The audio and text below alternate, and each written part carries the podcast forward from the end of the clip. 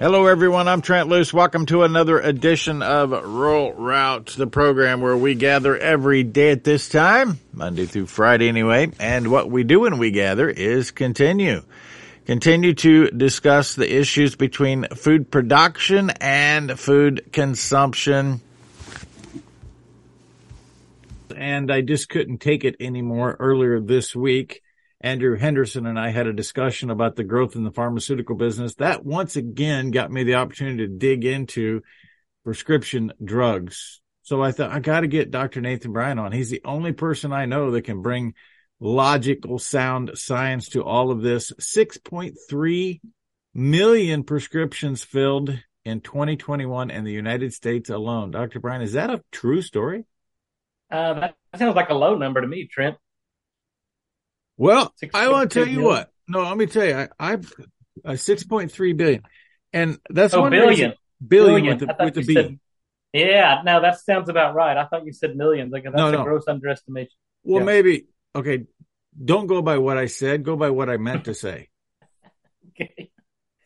I should have learned that by now. And it, we have been down this path for coming on twenty years now. Did you know we known each other for twenty years? I believe it. Yeah and I age and you don't. So I, we'll have to talk about that later. But uh, we've been down this path so many times, but I think it's just time to revisit. We, we continue to prescribe statins. We continue to prescribe yeah. all of these drugs and cardiovascular disease continues to increase as the number one killer in the United States. I keep coming back to that discussion you had in Harvard where you asked to turn and ask this cardiovascular expert, how's that working for you? What does it take to get the message to come home that continuing to prescribe prescription drugs is not going to fix the problems? Well, they're barking up the wrong tree. I mean, they've failed to understand the true mechanism of action of, or the mechanism of disease, if you will. So if your numbers are correct, and let's just assume they are, the population of the U.S. is what, a little over 300 million now? 330 so, million. So that means every person, if we do the law of average, is on what almost three medications. No, more than that, be like five medications. Yeah. So we know, you know, the the answer to health and wellness is not more prescription drugs. Because now you prescribe a drug, then you have to prescribe another drug to mitigate the side effects of the original drug, and then that drug has side effects. You've got to prescribe another drug to mitigate the side effects of that. And when you have when people have what's called polypharmacy on one or more medications, it interrupts the body's normal biochemistry and metabolism. So there's no way they're ever going to get better. They can manage symptoms at best, manage symptoms, but they're certainly not getting to the root cause of why that person's sick or why they present with certain symptoms or, or, or uh, clinical syndromes. I do hear more people talking about what you and I've talked about in that same period of time that, hey, wait a minute. I just learned that cholesterol is beneficial for my heart. It's not a problem for my heart. Is that word finally slowly creeping out? Well, you know, in certain circles, you know, certainly not if you listen to mainstream media. Um, you know, our body makes cholesterol, and there's a reason our body would never intentionally make something that's harmful for the human body. That's not how the the great Creator made us. So, intentionally inhibiting the production of an endogenous molecule that we're born with the production mechanism to make uh, has severe consequences. You know, 50% of the people that die of heart attack have normal cholesterol levels. But now the standard is and the regulations require that physicians tell you that your cholesterol needs to be below 200. And when that happens, you can't make vitamin D, you become immunocompromised. You can't make testosterone. There's an epidemic of low testosterone in men and the feminization of men. Women can't make estrogen. Uh, they develop hormone disorders. Uh, you disrupt the lipid raft in cell membranes. So you, basically disrupt cell signaling. You disrupt insulin uh, signaling people get type 2 diabetes, which is a worldwide epidemic. You know, these statin drugs are mitochondrial toxicants. There's now evidence that they're an increase their uh, uh, cancer rates in people who have been on statins. Let me just tell you, not only is getting cholesterol below 200 a really bad idea physiologically, but these drugs are mitochondrial toxicants and are causing increased rates of cancer. Yeah, and then you, add on what we see developing with people who've taken the COVID jab and oh. it's it's no wonder why we know more people personally now than any time in our history that uh, people are diagnosed with a have a stroke have some cardiovascular incident or diagnosis of cancer. It's off the charts for me. Well, the, look, the, the rates of idiopathic seizures and, and strokes and cardiomyopathy, um, you know, all these sort of unusual conditions are just running rampant in the population that got the COVID jab. Uh, and it's even worse. You know, the more boosts you get, the worse it becomes. I've got, you know, really close fam- family members who trusted the government, trusted the media, went out and got the shots, and now they have what's called uncontrolled idiopathic seizures, stroke-like syndromes. Um, I know a number of really prominent cardiologists and, and physician colleagues who have died, you know, days or weeks after getting jab. But yet, you know, if you ask the so-called expert, there seems to be no correlation. Uh, and it's just not the facts at all. I mean, the data are very clear to us. No time in the history of mankind has there been an experiment go so badly as over the past three years. In fact, it's criminal. You use that word experiment like you believe it. We're just actually wanting to see how things would go. And I actually believe that they knew how things would go. Yeah, well, you know, as a scientist, you know, you do experiments, but it's based on sound science. And really, before you ever go into humans, you have to see what happens in animal studies. And then before you even consider talking about the efficacy of a drug, you have to establish safety. And these mRNA jabs had never before in the history of medicine been tested in humans. And the ones, actually, I take that back. In the late 80s, early 90s, there was uh, mRNA or genetic uh, medicines developed, and they killed the, a pediatric patient. So they were basically put on the shelf for the next 20 or 30 years until COVID, and then they started injecting humans with absolutely zero safety data. So let's just talk about the mRNA for a moment because I have a clear understanding, and I'm I'm standing here for you to correct me if I'm wrong. But when we made vaccines back in the early days, and let's talk about Jonas Salk and polio vaccinations, we would identify the virus. Who knew that polio was driven by a virus, but it, it was apparently if viruses exist, but we'll just accept that they are. And you, they would take the virus itself, culture that virus, determine what was effective, how to build an immunity. I mean, um, this is different than a treatment. This is a vaccination, how to build an immunity into an immune system so that when they were exposed to that particular virus, they already had a self, a self-built immunity. That's correct? Right in today's world with the mRNA vaccines, they have simply taken, this is what they've told us. They've taken the D- DNA code of the same virus, whatever virus that may be, and don't need to culture the virus and build that immunity in that manner. They have the DNA genetic code and they build that virus, they, the vaccine. This is what they're telling us. They build the vaccine from the DNA code. My belief is that there is not a problem with the technology it's what they put in the vaccine with the DNA code that leads to the problem. Well, there's a number of problems, and it's not DNA they're using; they're using RNA.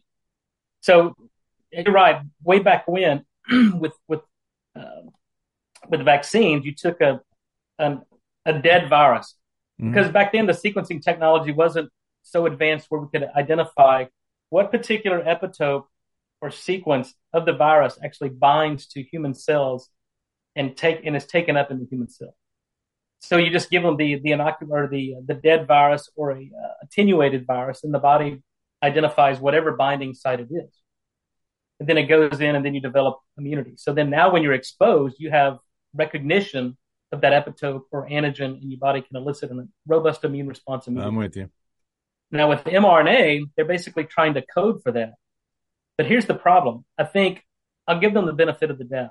Theoretically, it may be uh, viable, but practically, it's turned out to be a nightmare for them. So, number one, they're they've sequenced the spike protein. So that's the protein on surface of the virus that binds to the ACE receptors on on human cells, and then that's what's taken up into human cells. Here's the problem: they're they're anticipating that that shot in the arm and that mRNA is incorporated into the cells, you start to generate the spike protein, and then it goes away. It, it goes away. It's excreted in the body. It's breakdown. It's broken down by RNases. But here's the problem. Now, there's a number of clinical data out there showing that the spike protein from the mRNA is in the body, in the breast milk, in the cerebral spinal fluid, in the blood, in tissue, 60, 90, I mean, up to six months out. It doesn't go away. So now your body is generating this toxic spike protein for the rest of your life. There is no off switch. The other problem is almost every single human is infected with what's called a reverse transcriptase virus. So now these viruses, they're typically latent, maybe part of our own uh, human cells, can reverse transcribe the RNA and then now make it become part of your own DNA. So these mRNA vaccines have changed the genetic code and your own genetic makeup. And now your body, you have this spike protein synthesis machinery encoded in your DNA forever. Clearly, it is the spike protein that's in this jab that causes the problem. We'll take a break. We'll be back with more Dr. Nathan Bryan after this. Roll out.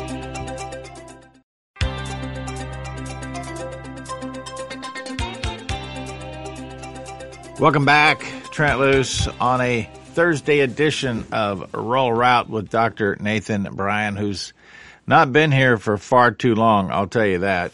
I mean, well, it's been a while since he called me and said, Hey, Trent, what do you need from me? Nope. Always just running around the world telling people about the importance of nitric oxide. I failed. Sorry.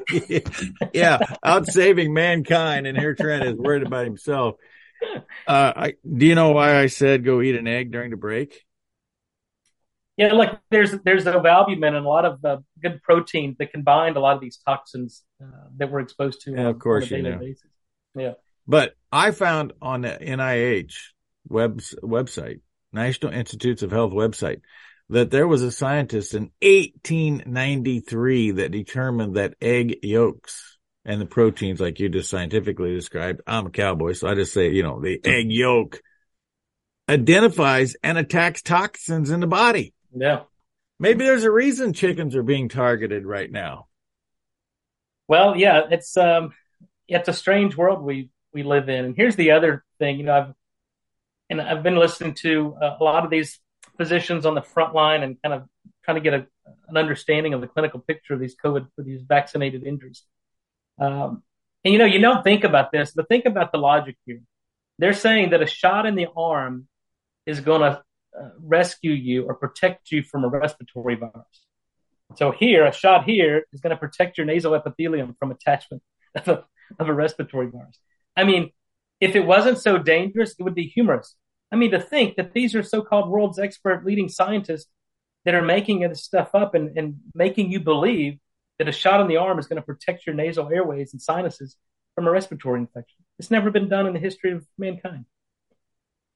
So what I am convinced of more so than ever, and this is where you've come into play into uh, directing me in my health and wellness, is that, you know, what a vaccine's purpose originally was is to prepare the immune, immune system for introduction of a toxin or foreign substance and then basically kill it we we got it. We lapsed into we being humans and animal agriculture because I've not vaccinated an animal for two years either, Dr. Bryan. And I've decided that we're much better off to go after building gut health, building the immune system, building the blood flow in the cardiovascular system through nitric oxide, which I still take and have taken every single day of my life since I met you. And that if we would all take that proactive approach, which is you've been talking about with diet and lifestyle, and all of those things, our immune system would be much better off because even back in the day when you take a vaccine, your immune system is, is drugged down for a while and you might get yeah, some secondary in, uh, infections set in because your immune system's busy doing what it's supposed to do to make the vaccine work. Forget all that noise. Just build the proper immunity so that when you're exposed to these toxins and you got enough egg yolk in your gut, you're going to be able to overcome them with your nitric oxide in your bloodstream. Yeah, no doubt. I mean, you need nitric oxide to mobilize an immune response. But what we're finding about immunology, it's really the job of the bacteria that live in and on our body is to protect us from the bad guys, whether it's other infectious uh, bacteria or whether it's from viruses. And, you know, the problem is, and this has been known clinically for, ever since antibiotics has been on the market. When if you got a bacterial infection and you take an antibiotic, most of the time you get what's called a superinfection, a viral infection, or vice versa. You get a viral infection, you put on an antiviral, and you become you get a bacterial infection like bacterial pneumonia. So the re and, and you made a very good point because if you're if your immune system is fighting a battle on one front, you know, these other bugs and several or opportunistic bacteria viruses can outfront you in terms of war and actually take over you. So you have to be vigilant. Your immune system has to be vigilant. You can do this by maintaining a good microbiome, both in the gut, in the mouth, on the skin. You know, over the past three years, they've told us to use um, alcohol wipes, antiseptic creams, antiseptic mouthwash, antacids, antibiotics. I mean, that was part of the initial uh, therapy, right? Take a Z pack and all this other stuff. But you're wiping out the primary defense mechanism of what keeps humans healthy and free from infections. Yeah, because we've demonized bacteria. I could spend all day talking about demonization of carbon dioxide, but I got news for you. Bacteria is your friend. No doubt. They out, outnumber our own human cells 10 to 1. And they're there to do the job that human cells can't do. So we have to maintain a healthy microbiome in our mouth, in our gut, on our skin. And it goes back to your fame, our uh, most. oh, we're going to talk about a horse rolling here. In a roll on it, yeah. A horse or dog, when you give them a bath, they go roll in the dirt because you just they're trying to re-inoculate themselves. So they're a lot smarter than we are. Yeah, I mean, basically, it comes back to the old story that the kids who play in the dirt and ingest the most dirt at the right level are the healthiest kids. I mean, it's that simple. Yep. Look, we have to get back. This whole uh, hygienic hypothesis disease turns out to be right. Uh, you know, we, we destroy the bacteria in and on our body at our own demise. So one final thing about nitric oxide, and, and that is that I take a Elages every day, but I see more and more people doing beetroot powder. What's your opinion of that, and does it matter where it comes from? Yeah, absolutely. I mean, there's a whole process. Nitric oxide is a bioactive gas. It has a half life of less than a second. So the, the, the thought that you can actually make nitric oxide in a beet powder, in a gel, or a chew, or a gummy, or something like that's again, uh, it's quite humorous as a biochemist. So what we do, so most 99% of the beet products out there don't work, don't do anything but turn your pee and your poop pink and cause a lot of anxiety. So we know how to make nitric oxide. We put that in the form of our own fermented beet powder, uh, where we take the oxalates out, we, we take the beet color, the, the, beet pulp, and the beet taste out, then give you a bioactive nitric oxide powder, or in the form of a lozenge. That when that lozenge matrix falls apart, we generate nitric oxide gas. And really, that's the only way. We were the first people in the world to ever figure out how to put a bioactive gas in a solid dose form. Did you just say I'm wasting my time when I see beets on a salad bar? I take like three helpings thinking that I'm doing good for my nitric oxide consumption? Well, we just don't know. You know, it depends on where that beet's grown, what are the soil conditions, how it's harvested, the time of harvest, whether it's nitrogen based fertilizers added to the soil, uh, whether they're boiled uh, or baked or stewed or canned. You know, it's just all those are are factors that contribute to the variability.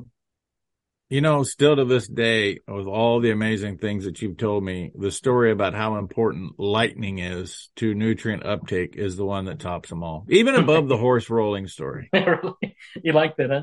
I well, do. think about it. The air we breathe is 78% nitrogen. that nitrogen is, those two nitrogen molecules are connected by three triple bonds, very strong bonds. So it takes high energy to break that bond to put it into a usable form of nitrogen, such as nitrate or, or nitrite or even ammonia in the soil. And so that's the basis for nutrient assimilation in all plants or vegetables that are grown. So without nitrogen, you can't assimilate most other nutrients. Final thing is, uh, I've also determined that we have been using commercial fertilizers uh, natural gas, nitrogen based fertilizers so long that we have not, we've, we've supplied the nutritional needs of the plant that we're growing, mostly right. corn, but we haven't really built soil health in the process. And I think the animal is the key component that we have to get back to because that animal is part of that life cycle that's consuming plants, which is consuming uh, CO2 from the atmosphere through photosynthesis, generating oxygen. We feed the plants to animals, animals feed the people, and then the animals actually contribute to improving soil health we're trying to break that cycle. Until we maintain that cycle, we're just up a paddle without up a river without a paddle. Well, it's all part of regenerative agriculture. You know, I, as you know, I, I raise my own beef, grow my own vegetables, and you know, I do uh, rotational grazing. So the cows eat the grass, they poop, they stomp it in the soil, and we get probably the most fertile soil. And I actually do soil samples, so I, I know exactly what's missing, and then you can supplement. But you know, you have to you have to do the testing. Where do you want people to go get more information about anything we brought up today? Well, I have an educational website, drnathansbryan.com. Uh, you can find me on uh, any search engines. I'm so-called Googleable, Googleable, and um, um, yeah, Instagram, uh, LinkedIn, Twitter. Okay, don't be such a stranger. All right. It's always that. Trent, come see me. I don't know where Nebraska's at, but you come Texas, see me. I got a boar up here. Why don't you come pick him up and deliver him back on the way home? He goes to Temple, Texas. Thank you, Nathan. I know that you've got to run. You got a meeting. I appreciate uh, part of your time. Well, I appreciate all of your time today, but it's only part of our time. We've got the second half of Rural Route still ahead. Some interesting discussions earlier in the week that uh, from Iowa that I've just got to get back to. So we'll do that in a moment. Protect the harvest continue. We got a text last night from Matthew Carter in North Carolina. If you've not watched the story of Matthew and Joey Carter and what they did to them in North Carolina, I mean, this is where corruption is at right here. The Joey Carter Trials, a documentary that everybody should watch, and it is the epitome. It's a perfect example of why Protect the Harvest is so important. Empowering people to take a stand for one item, one mission, not an item, a mission, a free and fed America. Truth of the matter is that we'll not maintain a free and fed America unless each one of us empower ourselves to be better citizens of our county, our state, and our nation. ProtectTheHarvest.com. Sign up for the free email newsletter. Check out the news stories on the on the homepage. ProtectTheHarvest.com. Welcome back, everyone. Trent Loos. I had to let Nathan Bryan go. He had a conference call, and I mean, just like it's Good Friday. Well, tomorrow's Good Friday. And we just continued to try to do God's work. And in the middle of what am I going to do for the second half of the program, God sent me Rachel Box, just like that. Reagan. Re- uh, Reagan. I heard myself say Rachel, and I'm like, this isn't Rachel. This is Reagan. Reagan, how are you? Doing great. How are you? Uh, just living life to its fullest every single day. Actually, the truth of the matter is that I'm trying to stay two steps ahead of insanity and hope I don't stumble. Aren't we all? Aren't we all? all right. Reagan Box is from Georgia, I think. Are you Georgia, yes, Tennessee, or Texas? Which one do you want to be? I, am from Georgia at the moment. at the moment, that makes it sound like it could be transient. Uh, my whole life's been transient being a horse trainer, but I've been here back in Georgia. I was born and raised in Georgia. And when I was 24, I moved out to Texas for the first time to start training cutting horses. So it's been uh, an interesting ride. Stephenville? Uh, first job was for John Mitchell at Slate River Ranch there in, uh, Weatherford. Oh, sure. Yep. Weatherford's a nice part of town too many people for me. I enjoyed my West Texas, New Mexico, New Mexico time a lot better. You know, truth of the matter is, Weatherford has just kind of become uh, an extension of Fort Worth. That's crazy. It it is. It's all about who you know, and and just it, it it's just crazy what all's going on. I don't know. Are you still superficial? In, are you still in the cutting horse world? No, I actually quit to run for U.S. Senate here in Georgia. You're going to run for the U.S. Senate seat, and I understand that's in 2026. Yes, sir. Yes, sir. I just was praying about everything, and God laid it on my heart that I needed to quit believing it, trusting other people to do right for me and our our country, and that I needed to be the change I wanted to see. So and, here I go. and uh, are you running against an incumbent? Yes, Jon Ossoff. Okay. And Democrat. All he's done is be a Biden yes man. If you're a yes man to Biden, you got serious problems. Oh yeah.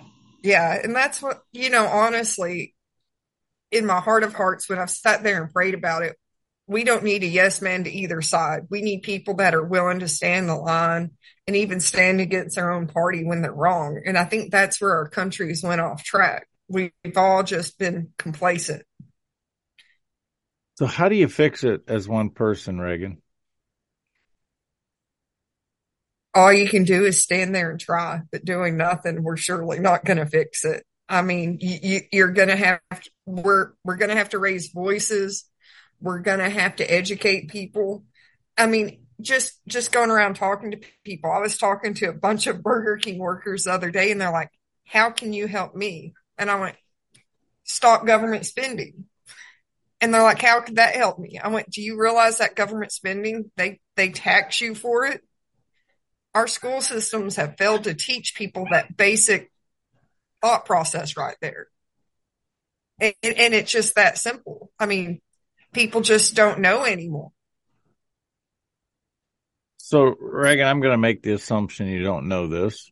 Um, last last year in 20 uh, what was last year, 2022, in the primary election, I joined the ticket of Theresa Thibodeau, who was running for the governor of Nebraska, and it was announced that I would be her lieutenant governor. So one year ago this week, I was hot on the campaign trail doing exactly what you just described. And of the 93 counties of Nebraska, we got into them.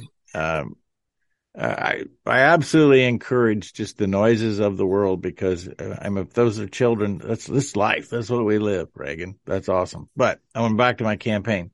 Um, we we got into as many counties. I believe Theresa herself was in 77 of the 93 counties. I got to over 50. I joined her not until the mid March, and the primary was first part of May. And so here's what I'm going to tell you through that experience. It, I, I learned that politics is 1,000 times more disgusting than I thought it was. And every single day was worth it because what I did most importantly is what you just described. You go visit with the people, you talk to the people, and the one thing that, and it leads us into, I think, the real discussion on why you're motivated to do this is that there's so many people that say, what are you going to do for me? That's the problem. We have people sitting back asking the government, what are you going to do for me? And, and I'm not going to coin John F. Kennedy Jr. or any, or John F. Kennedy. I'm, I'm going to say, you know, here's the deal. Our job as if we were elected officials our job should be to empower you as a citizen of this country and figure out how you can take the reins yourself instead of always saying, what are you going to do for me as a government or as a U.S. senator? I'm going to yes, do one sir, thing. Exactly. I'm going to empower There's you no to understand the Constitution. Go ahead. I'm sorry. There's no accountability or responsibility in any of this, and that's part of the problem. Um, you look at all levels there there needs to be accountability on Republicans and Democrats. Everyone's just sitting here with a free for all instead of of coming together and uniting in, in the divisiveness and division. It, it's just crazy what's going on. And, and even something as simple as welfare. I think we need a complete overhaul on the system. Um, I would like to do like I think it is Denmark does. You have five years to be on welfare. While you're on welfare, the government will pay for you to go to a trade school so you learn skills that can get you out of uh, poverty. But if you're not willing to to go to a, a trade school, you don't get welfare. That simple. That way you can be a productive member of society. And, and for so long, we're looking for handouts instead of uh, standing on our own two, two feet. And it's it's got to change. You know gandhi said you're only as strong as your weakest link.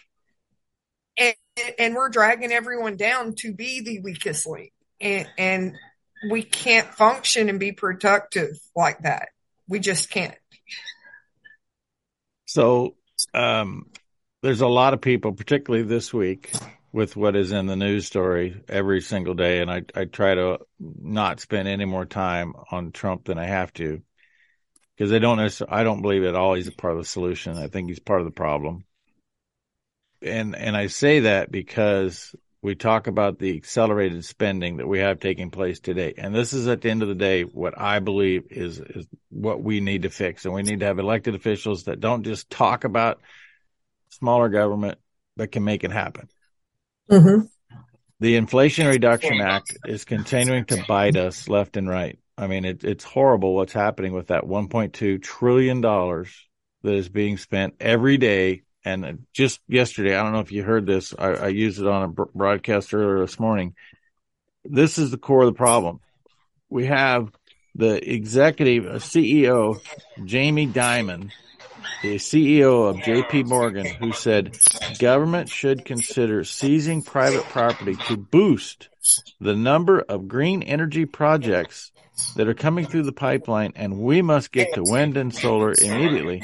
And that's what that Inflation Reduction Act. Well, and they're talking about confiscating Absolutely. property That to do cannot that, happen. Which, which is, which is BS in my opinion, because just like in New Mexico, West Texas, they can put those windmills on, on private property. It doesn't, it, it doesn't affect that farmer or rancher to have a windmill there.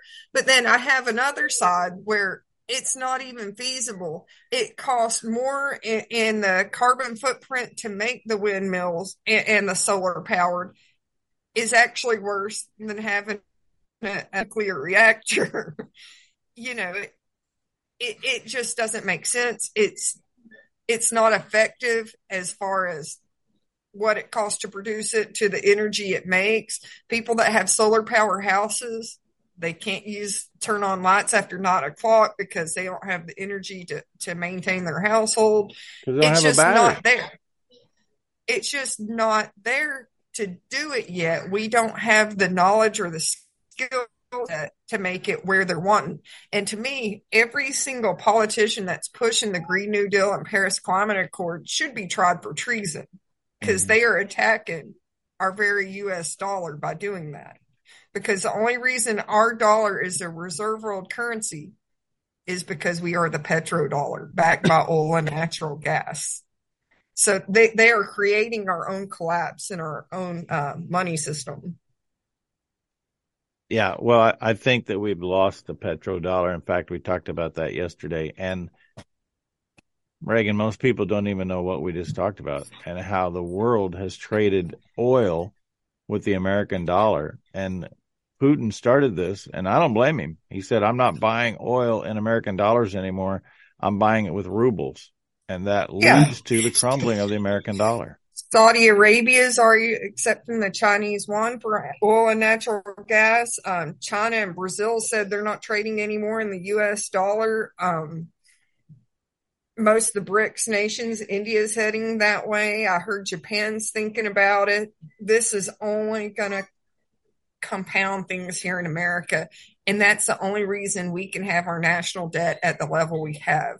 I mean, what what's going on is very scary as far as as our dollar strength goes.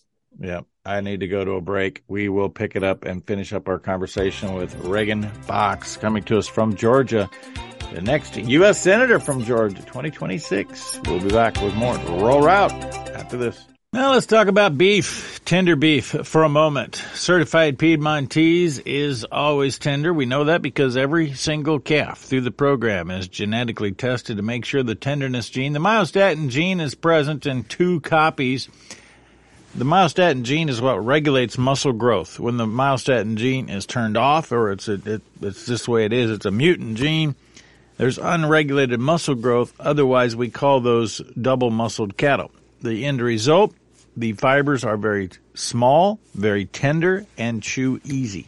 That's why the consumer particularly is fond of the tenderness gene. And then when you make all of that tender beef into some old fashioned sausages, you got a winning combination. That's what's happening in the world of certified Piedmontese. Get more details by going to the website certifiedpiedmontese.com. And I might just let you know that uh, South Dakota is a great supplier of calves into the certified Piedmontese system as well.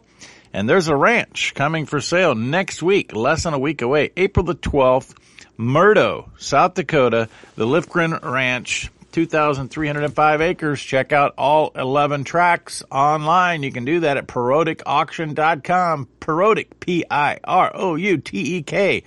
Dan Piroutek would love to hear from you. Piroutek Auction, April 12th, Murdo Ranch. Welcome back. Rural Route, Trent Loos, getting ready. Are you going to have ham or lamb on Easter, Reagan? Reagan Box? There is probably steak. Perfect. You're not complying with anything I try to lead you down. That you could no. be a good elected official. I'm not a sheep. it's official. I'm I'm gonna have some lamb just in the spirit of uh, Jesus, the Lamb of God. So you eat Jesus, huh? Breathe, eat, sleep, everything. Yes, absolutely. oh, that's funny.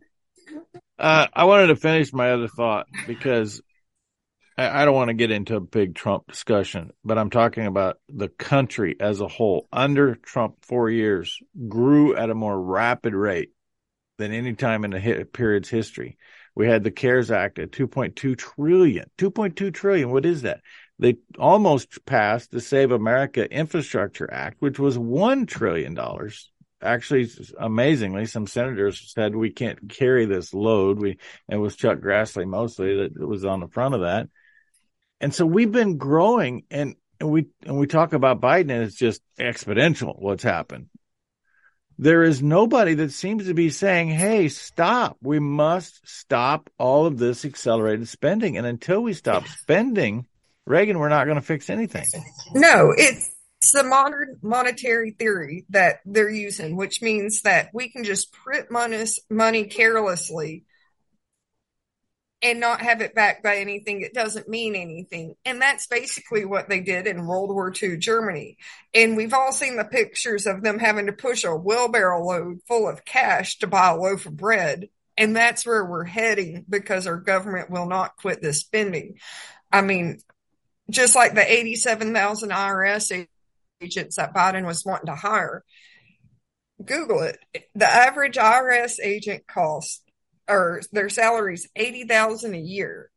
Multiply that by 87,000 and you're looking at 7 billion dollars added on top of the money it would cost for office space, office furniture, everything else. You, you just can't keep going like this. And the way I see it is our founding fathers went to war for taxation without representation. And, and I can't remember where I read this. This was about 12 years ago, but they only work one week out of the year to pay their taxes. We're having to work half a year now to nearly to pay our federal, state, and local taxes. This is getting out of control and we've got to wake up. We, we, we are modern day slaves, whether we realize it or not. So we agree on all of those issues as uh, c- campaigning for a U.S. Senate seat. The one question you're going to get is Reagan what is your experience in politics or being an elected official? I don't think it matters about experience. No one has ex- experience in politics to get there. And I think what matters most is I care about we, the people, instead of corporations, big tech, and big pharma. For so long, we've just elected people that we knew nothing about. And I think this is where we need to become proactive and, and look at people honestly. Um, it was John Adams said, without morality and religion, our constitution will be broken as a well goes through the cords of a net. And, and we've got to start honestly looking at the honor and integrity of people that are running for office. So many times when we look at that ballot, we are trying, trying to figure out the lesser of two evils at having good, decent candidates that are willing to fight for us. And I, and I think that heart and triumph means more than anything. Honestly, I don't want a politician in office anymore. Look at where they've got us. You're speaking my language. this is an exact story that we were sharing on our campaign trail. But you know what? I mean, we're just going to get right to it because here's where it's at and I hate it. I absolutely hate it with a passion, and I'm trying to daily figure out what to do about it. When Theresa Thibodeau, when I knew that she was the one that I was going to support, I, I didn't plan to be a part of this, plan to be a part of any elected official whatsoever. I went to several people and I said, I'm going to support Theresa Thibodeau. and they looked at me and to a T, Reagan, they would tell me she's probably the best candidate for the job, but she can't win. She doesn't have enough money. And I said to each one of those people, I said, it can't be about the money. If it's all about who can spend the most money, this country is screwed. As it turned out, it was about the money and money has become two part of an election cycle. How do you answer that and how do you deal with that? I'm just going to give it my all.